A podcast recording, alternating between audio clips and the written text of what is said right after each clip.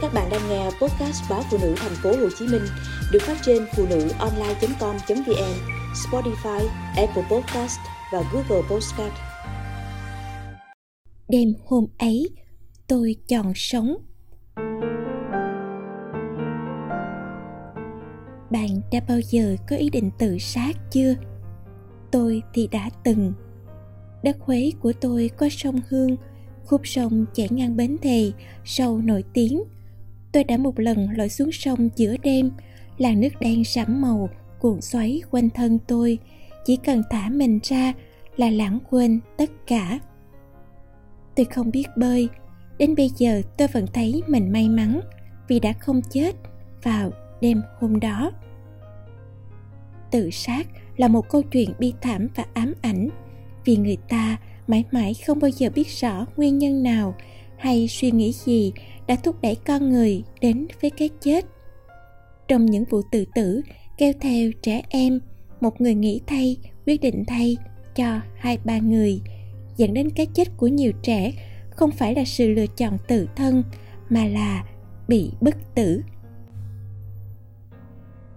Nghịch lý buộc phải tự tử đặt ra một vấn đề lớn, khiến cộng đồng phải nhìn mọi chuyện dưới một góc độ khác người phương đông nói chung và người việt nói riêng vốn trọng tình, không muốn nói lời nặng nề về người đã khuất.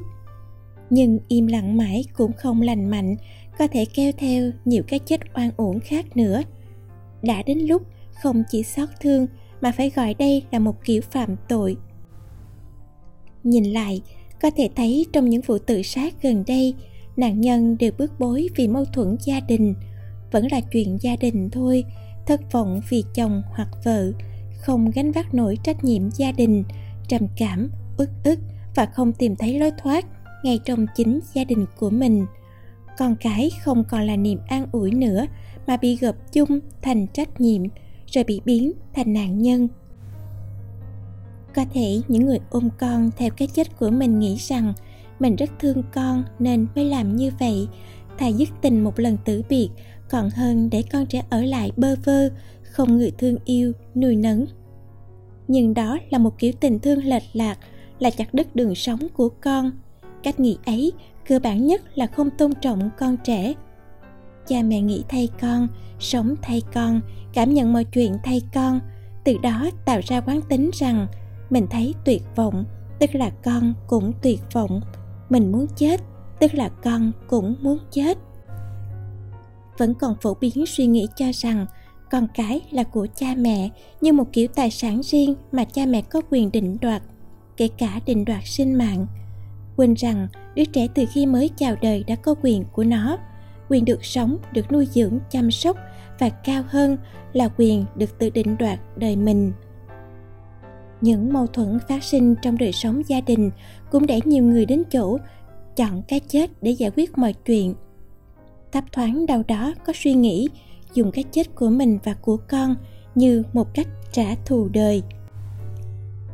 Ngày đó khi nghĩ tới việc biết tin mình chết, chồng mình sẽ vật vả khóc than, hối hận, sẽ bị gia đình, hàng xóm láng giềng phỉ nhổ, sẽ phải trả giá cho cái chết của mình. Tôi cảm thấy mình ít nhiều được an ủi. Nhưng rồi liền sau đó, lý trí cũng cho tôi biết thực tế bên quan tài của một người mất đi, đôi khi chỉ có cha mẹ và các anh chị em ruột thịt. Chỉ có nỗi buồn lạnh ngắt và đau đớn dằn vặt. Mũi tên trả thù đã đi chệch hướng, đã bắn vào chính trái tim người thương yêu máu mủ. Như thể một người nhắm mắt lại mà buông dây cung. Đó là bất lực, là phó mặc, là vô trách nhiệm. Câu chuyện buồn về người cha ôm con gái nhảy xuống sông, nói với chúng ta một điều rằng, khi gia đình mâu thuẫn trục trặc, đổ vỡ, con trẻ là nạn nhân trực tiếp, có thể chịu những hậu quả khủng khiếp không lường hết được. Khi cấu trúc gia đình lỏng lẻo dần, quan hệ gia đình không được chú tâm xây dựng gìn giữ.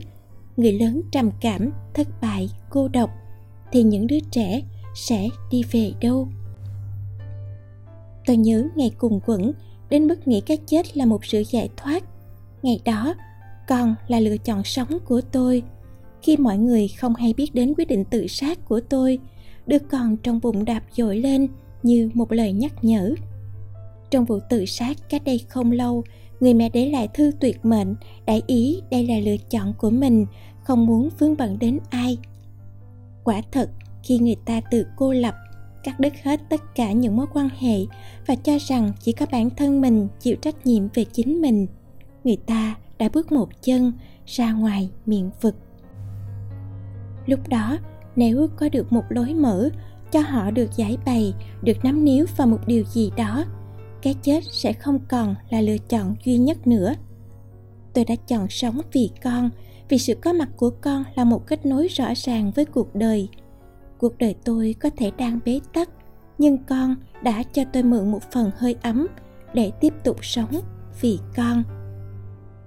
Những câu chuyện buồn đau này nhắc chúng ta phải gieo hạt giống của hy vọng, vun trồng cây tình yêu cuộc sống trong chính trái tim mình, trong ngôi nhà của mình, để không ai trong gia đình phải rơi xuống vực sâu tuyệt vọng và lôi người khác theo.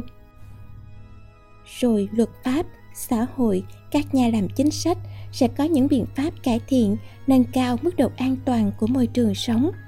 Thế nhưng trước đó, thẳm sâu bên trong mỗi con người cần phải duy trì một lựa chọn chắc chắn, mạnh mẽ trước mọi hoàn cảnh rằng tôi chọn sống.